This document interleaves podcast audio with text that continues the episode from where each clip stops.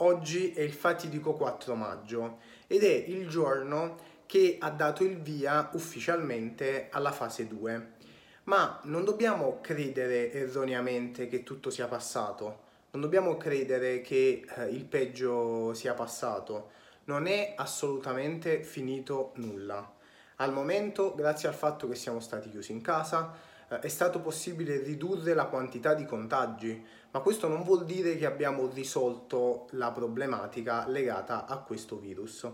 Quindi mi raccomando, utilizzate questa libertà in più che ci è stata data eh, in modo parsimonioso.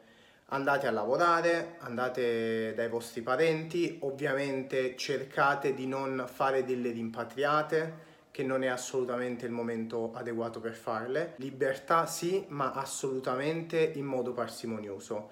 Fate molta attenzione, utilizzate le mascherine, i guanti, mantenete la giusta distanza di sicurezza perché vi ripeto, non è finito assolutamente nulla.